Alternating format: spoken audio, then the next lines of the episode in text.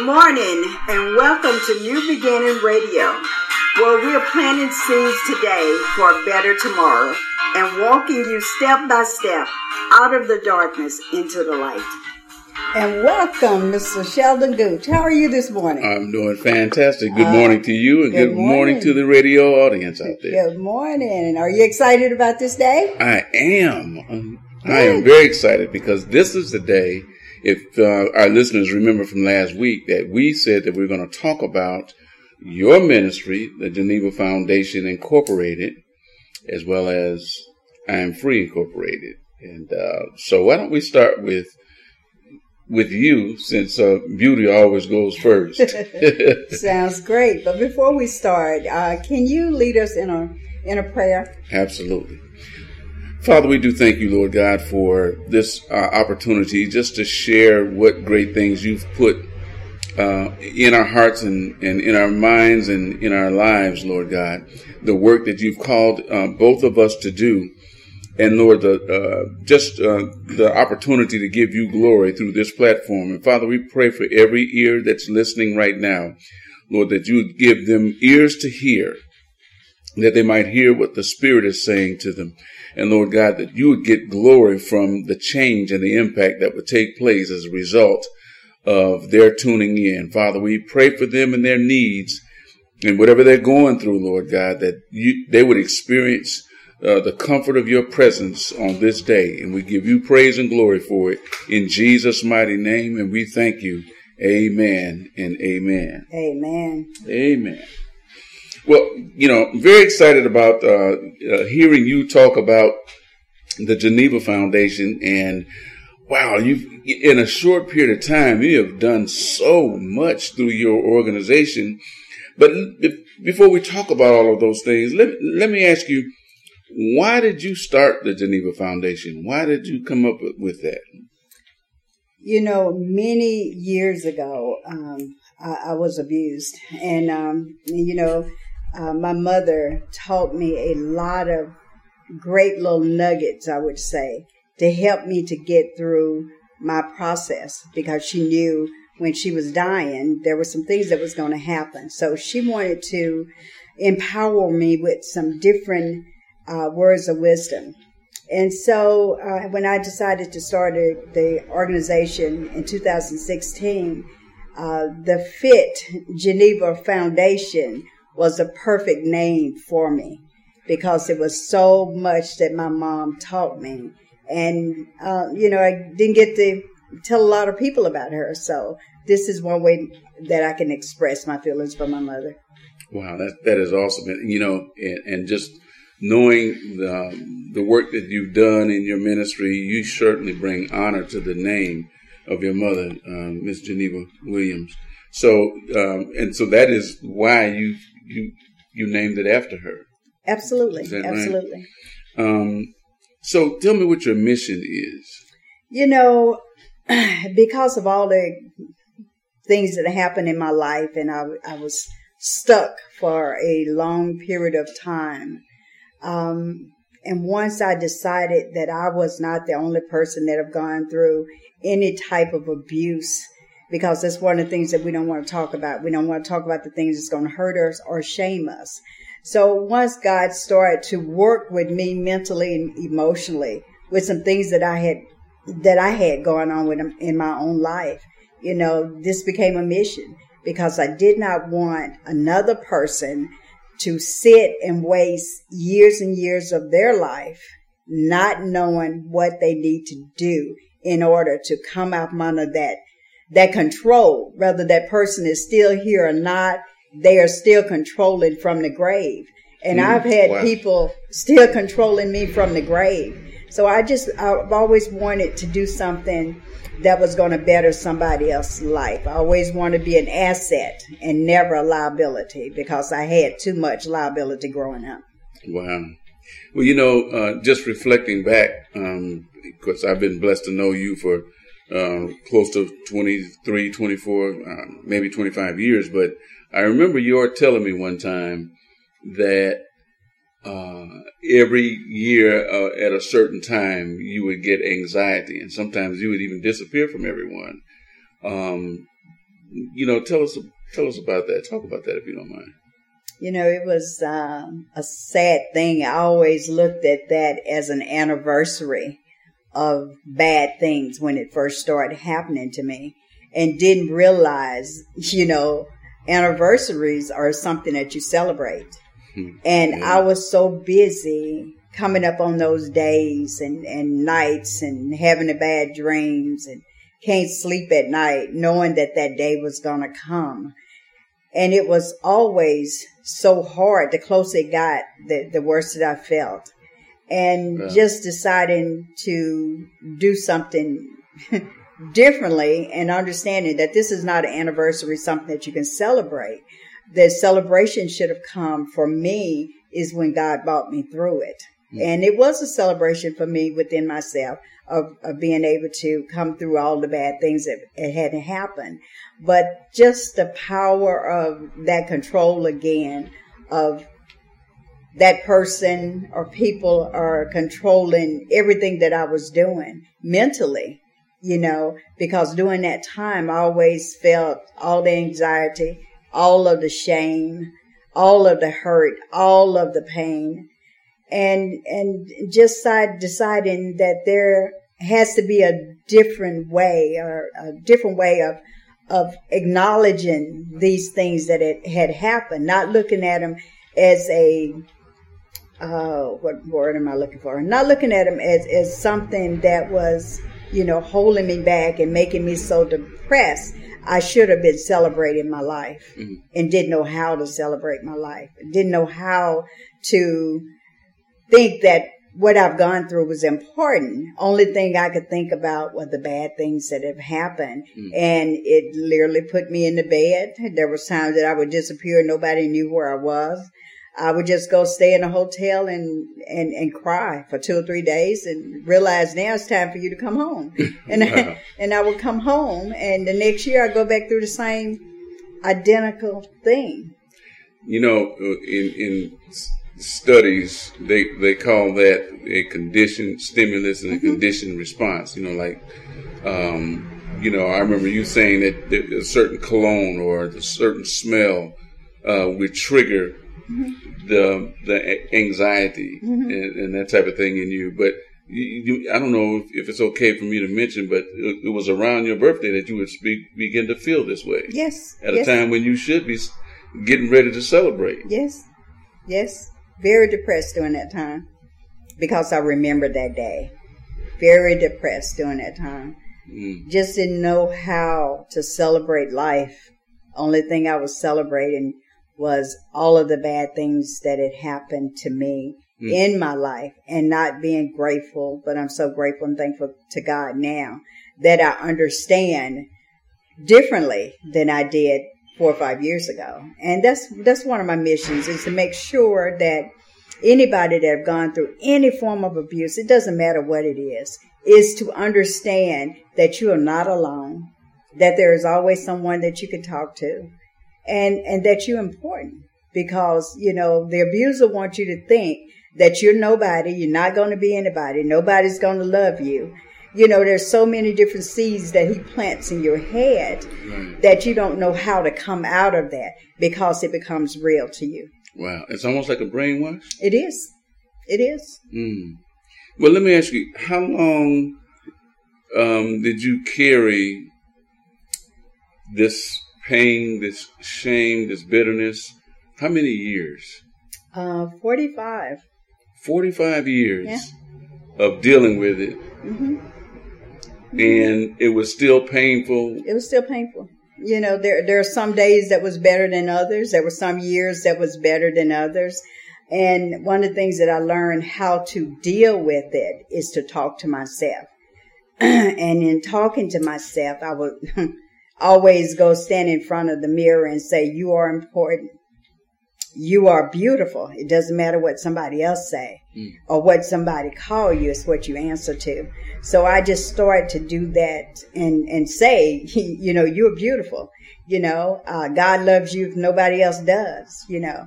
And I remember one of the things that that pushes me to another direction is when somebody tell me I can't do something or I can't have something. I will show you that I can, and I will, and I did. So that's always important. That becomes a force for success, is to understand that only person that controls me is me. And it took me a long time to get there. But that's one of the things that did back in the days that controlled me, because I was told that so many times. You know, I've got the fortune of knowing about your story, and I'm going to get off track a little bit here, because the point that you just made about when someone tells you that you can't do it, you turn around and do it. There was a time when you went to apply for a job and you sat in the employment office all day. But then you had a redemption time where you actually went back to that person. Tell us about that. That's part of your story, but there's a lot to learn in this little story right here.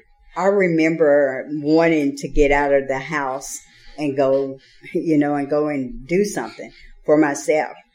And I went to, back then it was called unemployment office. It may still be, to look for a job. And one of the things that I had taught myself is how to type on an old typewriter. And I would type, and I would, my skills was pretty good back then. 83 words a minute with 3 mistakes. And I learned how to do that. And I remember going to the employment service, and they was looking for someone to answer phone and be a secretary. And I said, well, what do you have to do? And she said, well, you have to type 35 words a minute. And so I'm like, I can type 35 words a minute. And so they came in, this young lady came in, gave me a typing test, and typed 83 words with 3 mistakes like I was used to doing. And she helped me there. You know, she said, well, go and sit outside. We got some other people that was coming in. And I got there about 8:30 or 9 o'clock in the morning. But they went to lunch. I'm still sitting there. All the other people that have come in and taken typing tests and all this stuff, they had come and left. And I'm still sitting there.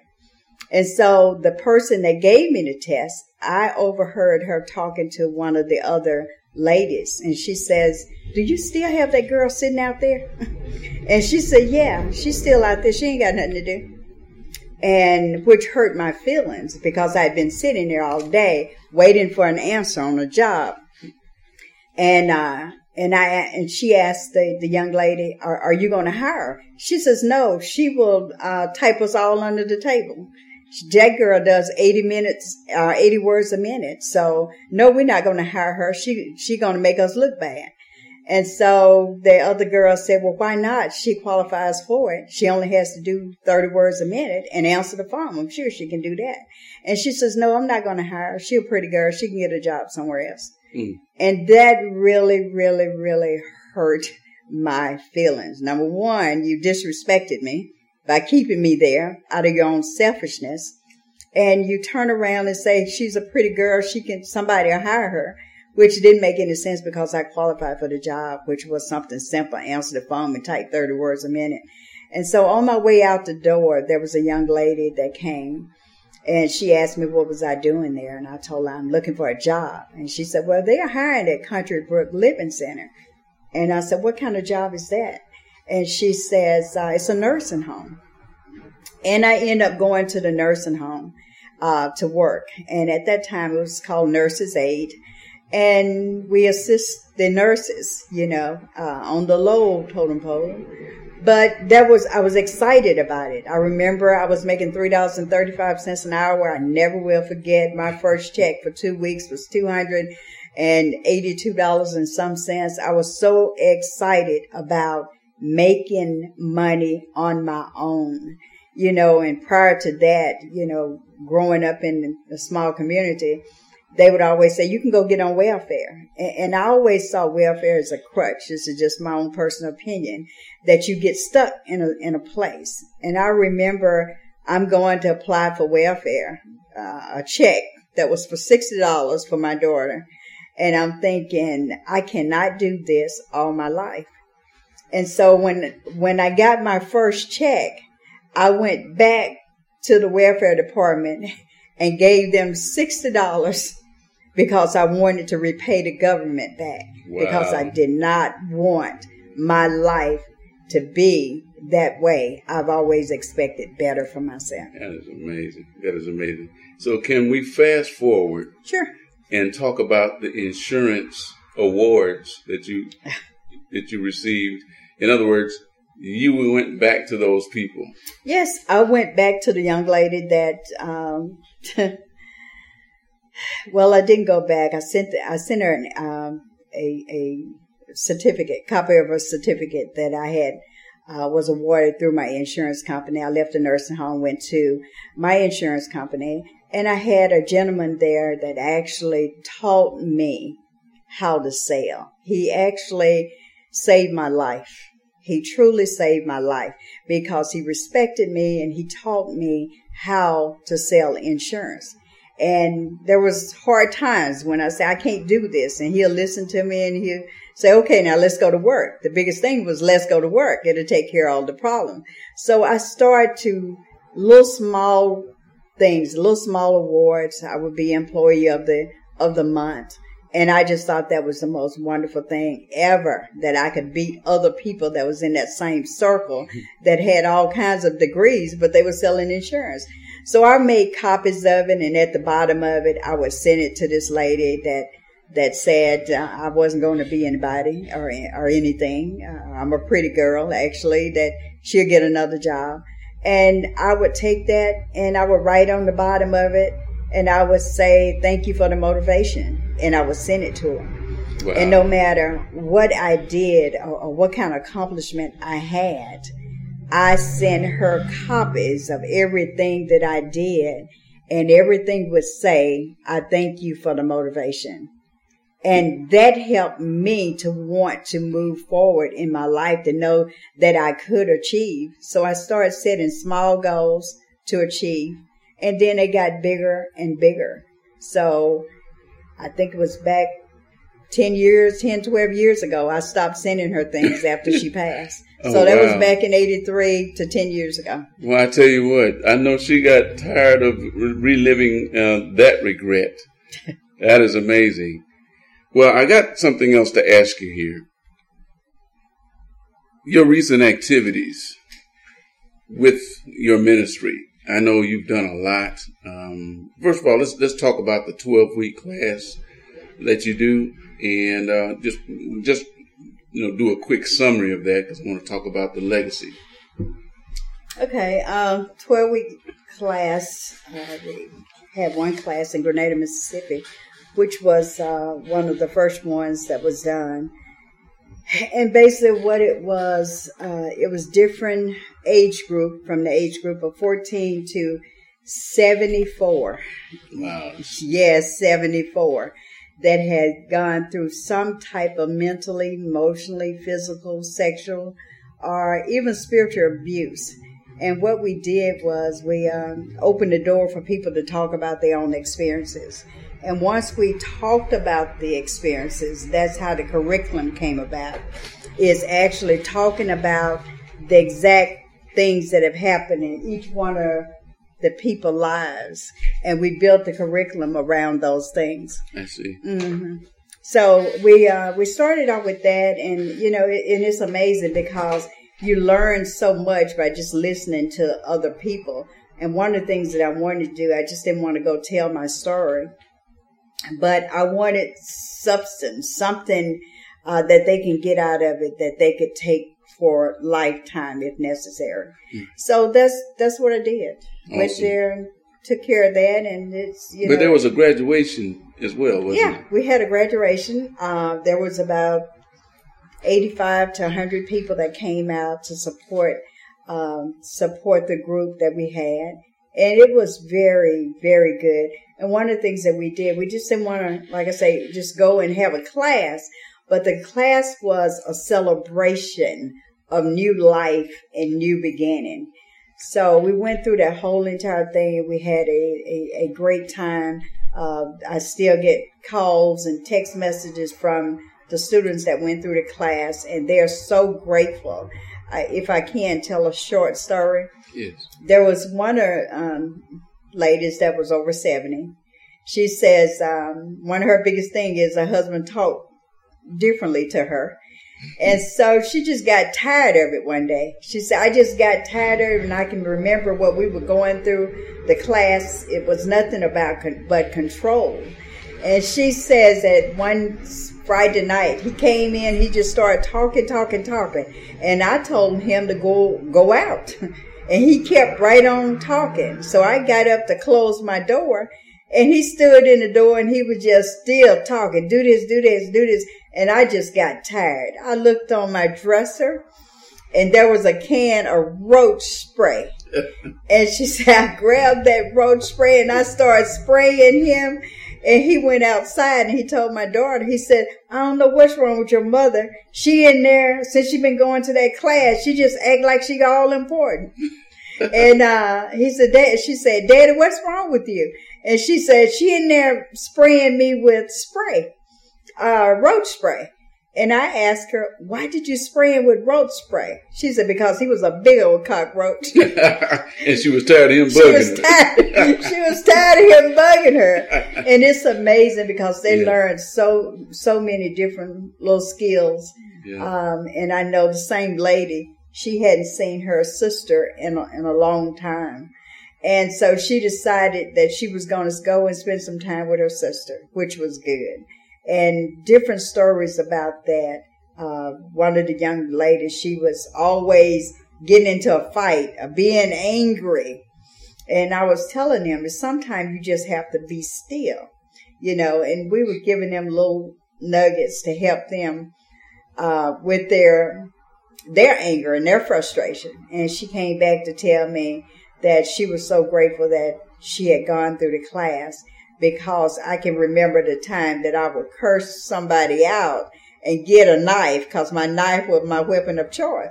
And she said, and this time I found myself walking away from my own house, which was something very different for me, because I'm used to fighting, arguing, whatever it takes to get that person off of me, that's what I would do. But this time I took a walk, and I felt better from the walk. Wow, that's amazing. Well, what you were talking about these ladies, and I was fortunate to get a chance to meet these women, and they do. They say their lives have been changed, but you were giving them a new beginning, and that's the name of this broadcast, and that's what the purpose of it is to bring about new beginnings for those people who are going through all the issues that they face on today's in these times. So that is awesome. So now let's talk real quick about what you've done recently. Like, for example, I know a couple of months ago you embarked on Legacy 1000. Let's talk about that. Yes, Legacy 1000. The same book that I have. That was written about my mom. I wanted to be able to take that book and make an impact on somebody else's life. And basically what we did, we called the book, the program that we was doing, Legacy 1000, because we know that over 79% of the women in the prison system has been in prison, has been abused actually, mm-hmm. before they got to prison. And one of the things that I wanted to do is to be able to give them something to think about, because if you think about something differently, most times you will do something differently. Mm. And I know that the little nuggets in the book actually saved my entire life, because I could always reflect back on whatever situation that was coming up in my life, things that my mom had told me to do. Like stay on the road less traveled by, or if there's 10 women in the room, make sure you're the lady. Mm-hmm. And a lady always carry herself with respect. And I just wanted to do something actually different and give them some type of hope that no matter what you go through, it doesn't mean that that's a place for you to stay. That is a learning experience. You have to learn the lesson. You have to acknowledge the lesson, and you have to change based on what you have learned. And not only change, but you have to help somebody else with their process as well. That's right. Absolutely. Well, and so there were 1,000 books that you're actually giving away. It's 1,000 books, but I found out a couple of months before we give away the first 300 is that in the last three and a half months, there has been over 500 women that that's now in the prison system based on whatever issues that they have. Mm-hmm. So it's gone from 1,000 to 1,500 as of right now. Wow. But the goal is to put the first 1,000 books in the prison system in the state of Mississippi. That's an incredible work right there. So we know from those books as inmates leave, many times they leave the books with them and their beds get taken by the newcomers. Right. And so the exposure that you actually get on that it really has unlimited potential. Right. What about some of your goals? What are your? Let's just do a one short range and one long range. One short range is to be able to have monthly classes with people that truly want to change their life, to be able to have, a couple classes in different areas of town, and to have a safe place that someone can go and have a conversation. Mm. The long-term goal is to be able to implement this program from dark to light to have a statewide program in the state of Mississippi. And that's in every county possible, that we want to see people, women, get free. Well, as we've traveled around the state talking to people about various different things, and it comes up, it seems like every county's, the people there say, we have an epidemic here. It's just crazy here. And we've just come to find out that it's just rampant everywhere. Yeah, it's actually everywhere. And you know what? The most amazing thing is now people are beginning to talk about it a little bit at a time. For years and years and years, what goes on in the house stays in the house. Yeah. But people, as we start to move outside of what happened 30 years ago into the,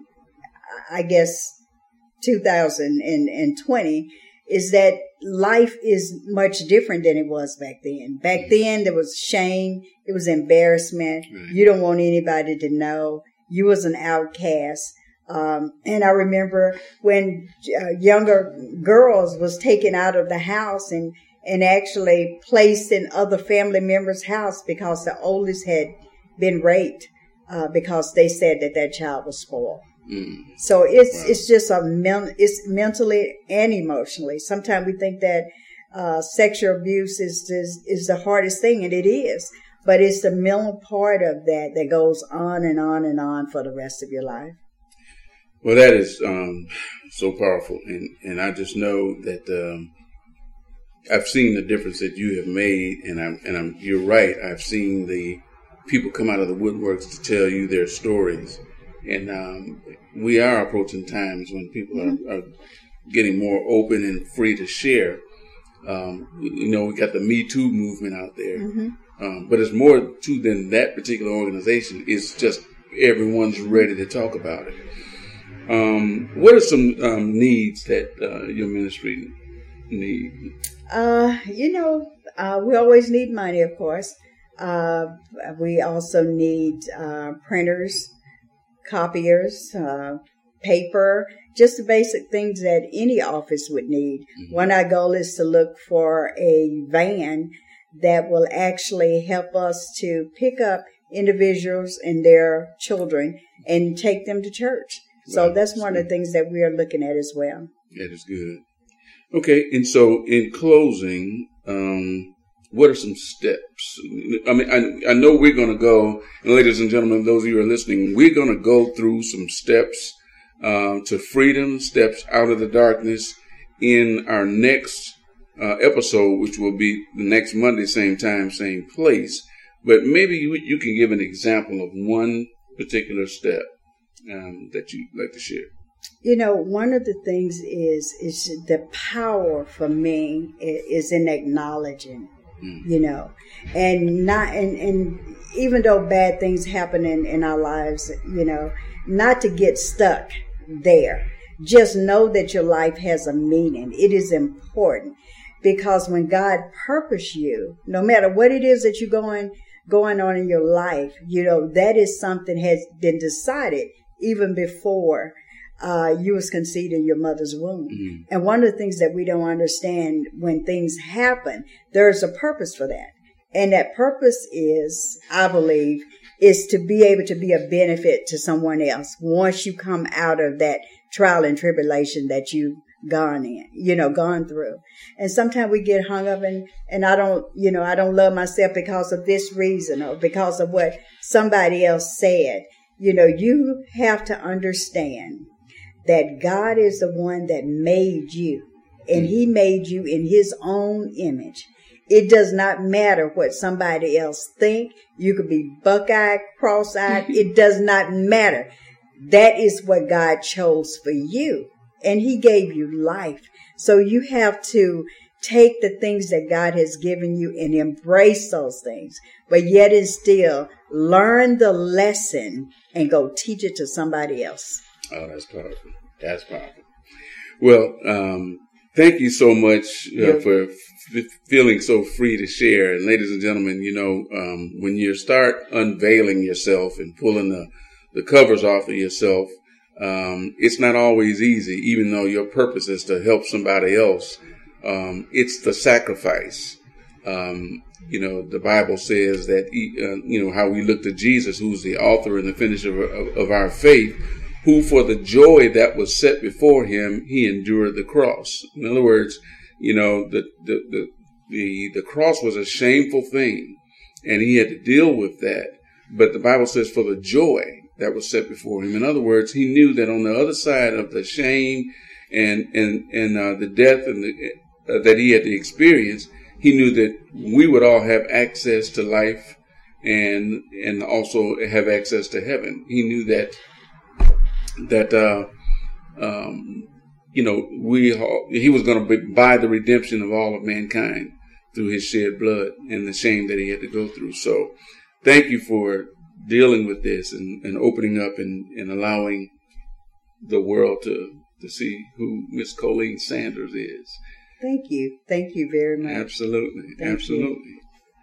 So now I guess we're going to shift gears. We're going to shift gears, and I get the opportunity to ask you some questions, Mr. Gooch. Okay. You know, like I said the last time, I read your book, and there's just so many incredible things that's in there. And if you look at it, you would think, you know, years ago, you would have already been gone, but God had a purpose, you know, for your life. And no matter what the trials and tribulation that you've gone through, he still bought you out with your hands up. Mm. So that is a testimony by itself. I know that you started an organization, nonprofit, 501c3. I am free. Tell me a little bit about I am free, and why did you choose that name, I am free? Well, you know, it's I chose the name because when I was in prison and I had a life sentence plus 60 years, I was locked up in more ways than one. I was locked into a behavior that I couldn't free myself from. I was locked into the prison, again, which I could not free myself from. But my spirit was bound as well.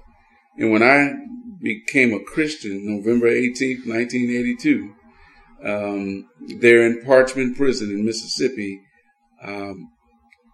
2 days later, I was just excited. I mean, I was excited from the moment that I gave my life to Christ, but 2 days later I was in the shower singing. And I do my biggest concerts in the shower. You know, I can hear the water, and I'll be scrubbing and getting down. You know, when I hear the water, it sounds like the crowd going, hey, you know, anyway. And so But I just, these words just started coming to me. I was so weary, sick and tired of sin, and I knew my life was about to end. I had run from God for so long, just a fugitive, but I knew there must be a better way to live. And I said, oh, well, this is rhyming. And I wrote it down, and it became the title cut of an album I recorded in prison called I Am Free. And that was a miracle in itself just to do that. But that became my mantra. And I began to say, I'm free every day from that point on, even though I had years to stay there. I saw myself as free, not only from the slavery and bondage of sin, but I began to see myself as free from the prison facility. And so it became my mantra. My favorite scripture became John 8:36, that if the Son therefore shall make you free, you shall be free indeed. And I felt free indeed, even though I was still incarcerated physically. So that's where the name came from. Man, that is amazing. You know, I had the pleasure of meeting this young lady that took you under her wings and actually saw some things in you that you didn't see in yourself. Mm-hmm. Can you tell me a little bit about this lady? Oh, yeah. Well, you know, she is really, you know, I just give God all sort of praise and gratitude for Miss Wendy Hatcher, who was the chaplain in the prison for over 30 years. And unlike a lot of chaplains, she had a real concern for the lost soul. And what I mean by that is a lot of people who are in chaplaincy positions, you know, they deliver death messages and tracts, and they provide the opportunity for religious services to come into the facility. But she was just hard at trying to get souls saved. And I was a tough case. And she just kept on telling me, God's got a plan and a purpose for your life. And she kept saying, you're a winner and a champion, and you're an inspiration, and God's going to use you. And I just, you know, I argued with her about that. But over time, I began to internalize what she was saying, and I began to dare to believe some of what she said. And it was through her influence and her discipleship, really, that put me in a position where I could actually walk free from the place. You know, and I also read about Governor Bill Allain, who actually pardoned you. Is that correct? Yes. You know, Governor Bill Allain, rest his soul, was approached by, I'm told there were thousands of people who were trying to talk to him about releasing me because Ms. Hatcher had made it possible for, as a trustee, for me to travel around speaking in churches. And all of these preachers and all of these Christians from all over the state were inundating the governor's office saying, let this man go. And he did just that, but he did it in a way that only God could get the glory, because 3 weeks before they released me from prison, I got word that I was not going to be getting out. I had too much time, and I had some very hideous crimes with some, you know, extraordinary circumstances.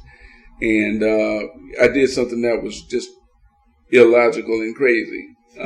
When I got that word, I went back into the housing unit and stood on the table and said, God is about to do something big. And they said, you know, you've lost your mind. But you know, the Bible says in Proverbs 21:1 that the heart of the king, who at that time was Bill Allain, is in the hand of the Lord, and he turns it in the way that he wills it. And that's what happened. 3 weeks after that, I got that bad report. They said, we're going to let you go. And they did that. You know, it's amazing how God works. You know, man can say no, but only God can say yes. And that is so important.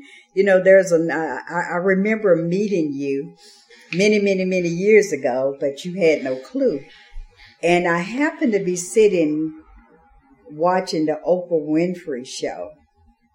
And I don't know how many years ago that was, but I remember it was called Forgiveness Day, I believe, with Oprah Winfrey and some people that was there that had been hurt by you. Mm. And actually you came up, they told the story, and then you came up. And the most powerful thing that I felt that day is that they accept your apology of forgiveness. Mm. So tell us a little bit about that as well. Wow, yes. Thanks for reminding me. Now, you know, when I got out of prison, people were calling me to come speak and to sing everywhere.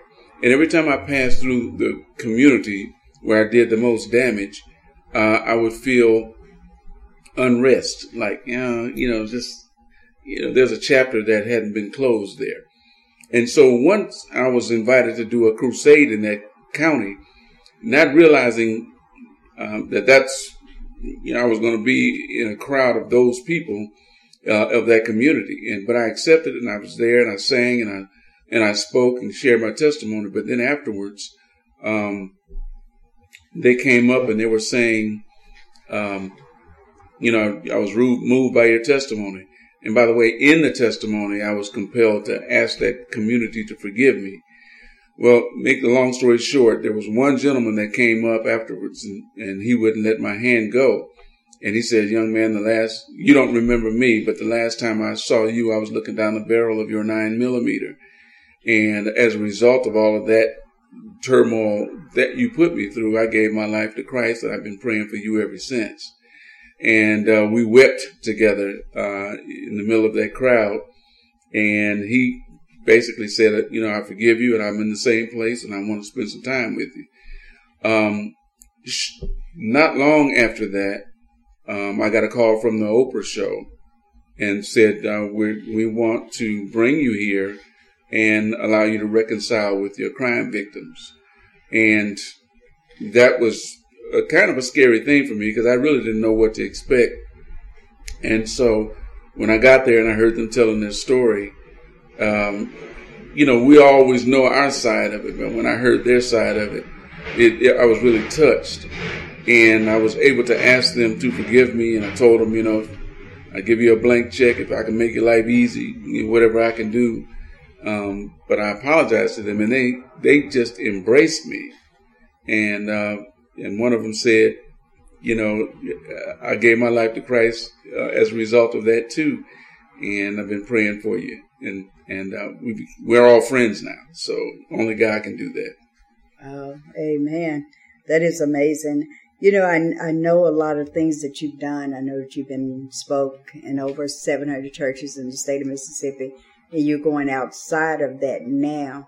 So what do you see for the ministry, and how important the ministry is to you and what you do? Okay. Well, what I've been doing as far as ministry is I've been speaking in a lot of churches and schools, but I've been in over 37 prisons around the country.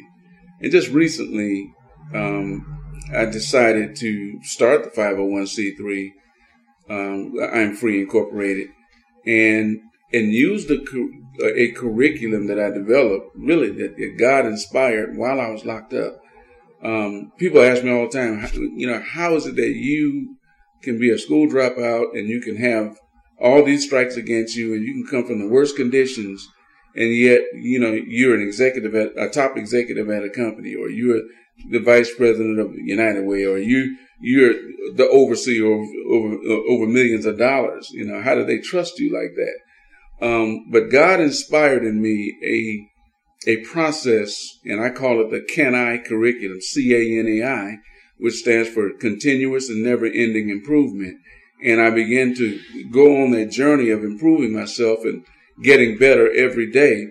And people just recognize that. And so a year ago, I decided to take a systematic approach to administering the curriculum and working with ex-offenders, which I've been doing, for 31 years. But I decided, to really put the program together so that we can, help ex-offenders as they come out of prison. And but the program and the information is good for anybody. So But that's what I'm focusing on right now, is helping ex-offenders. I actually have a house that can house up to 3 right now. And so we're just working on helping them chart their course for a new life. That's absolutely wonderful, what you're doing. One of the things we want to talk about, what is your short-term and long-term goals? And also, what are your needs? What's on your need list that you need? Oh, wow. Do you really want to go there? We got 15 minutes. Okay. Well, just in the short term, again, I want to have the house occupied. I plan to do online classes for people who are getting out of prison. As a matter of fact, I was in a prison last weekend in Texas, and the chaplain there was talking about the prospect of actually plugging into some of the online classes so the people who are going to be released soon can actually get the program. Wow. But that's what I want to be able to do in the short run, is to be able to, you know, get the information out. I'm more interested in getting the information out than I am about getting paid for it. That's how serious it is. However, I do need the money and to make it all happen. Long range, I want to do the same thing that you want to do, and have a statewide operation that can potentially be duplicated in other states as well. So I'm just real excited about it. And your needs? Other than? The needs is money, but other than money, more money. Okay. But no, but mainly that's it. It's the funding. I too will need transportation as I get guys and work with them on workplace ethics, anger management, you know, how to communicate effectively in the workplace. Time management, you know, personal finance. These are all the things, life skills that we'll be teaching them. And then, you know, also how to, you know, fill out an application and do a resume. And most importantly, how to answer tough interview questions. You realize if a person's been locked up 10 years, they have a 10-year gap on their resume. The question is going to come up. What's this gap about? And, you know, I know how to overcome those questions. You know, when I got asked that question, I had already saw it on the application. Have you been convicted of a felony? Yes, no, if yes, explain. And so I would put a big red star next to that question and write down, I can't wait to answer this question, or I can't wait to explain. And I always got the interview. And in the preliminaries, they would say, what do you know about the company and all of that? And I give them all the information because I will have done my homework. And then I would say, with all due respect, can we get to the obvious question where the red asterisk is in the middle of the page? And they say, yeah, tell us about this 10-year, 12-year, 15-year gap. And I'd say that was a time when I spent that amount of time working on personal growth and professional development, preparing myself to stand before you right here, right now. Now, how many people in your leadership have had an opportunity to do that? And, you know, I just posed the question. They thought about it, thought how positive it was. And I've had nothing but really, really good jobs. Well, I try to transfer that to people who are looking for jobs and show them how to, you know, to have confidence going into the interview. But all of this takes funding. When they do get a job, or if they're going to apply for a job, they'll need transportation. Absolutely. So, you know, I'll be taking them back and forth to work until they can get on their feet. I'll be taking them back and forth to interviews, and so the transportation will be a necessity. Clothing. I can take a person fresh out of prison and for $200 get them a full, complete wardrobe, and this is going to be one of the things that they need. So, you know, those are, you know, some of the things that we need in the long run. You know, I think at the end of the day, we want to be able to be a blessing for someone else and actually help someone through a process, and maybe even help someone and give them something that we didn't get. I know for myself, there are some things that I didn't get, so I'm always eager to help somebody else. right. walk through their journey, no matter what that journey may be. Sure. So at this time, I would like to thank you, Mr. Gooch. Well, thank you so very much. And we're looking forward to next Monday, right? Next Monday. Next Monday. When we will be breaking down parts of our program. And also, if you'll go to the Facebook page, New Beginnings Radio, there'll be some information on there that you can, hopefully we'll have a phone number by then, and people can actually call in and talk about their stories. We want to hear from other people, and we want to hear what they want to talk about. Many times they're going through something, and they don't have anybody to talk to. They can remain anonymous, but, you know, we will be able to discuss that and also be able to offer maybe some suggestions. It sounds great. Sounds great. So before we leave, we want to leave you with a short prayer. Mr. Gooch. Well, Father, again, we thank you for this day that you've given us. Father, I thank you for the Geneva Foundation and what the work that you have outlined for it, and for Kolean Sanders and the heart and the passion with which she drives her organization. And Father, I thank you for I'm Free. Father, I thank you for the listeners that are out there that are tuning in. And I pray, Lord God, you would meet their needs. Lord, you know what they are. We just pray that something that this program that we'll say or sing or offer would be meaningful to them and make their day blessed and also make their week blessed. We give you praise and honor and glory, and we pray in Jesus' name. Amen. Amen, amen. And amen. Amen. Thank you.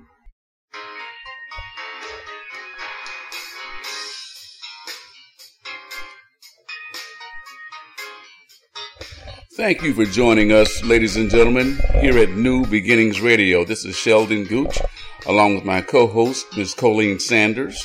We will see you next week at 7 o'clock a.m. Central Standard Time on Monday, every Monday. You don't want to miss any of the episodes. We will have special guests, and at some point we'll be able to take your phone calls and be able to chat with you live. And so, again, thank you. We are planting seeds today for a better tomorrow and helping you take progressive steps towards your freedom. Have a super fantastic week, and God bless you.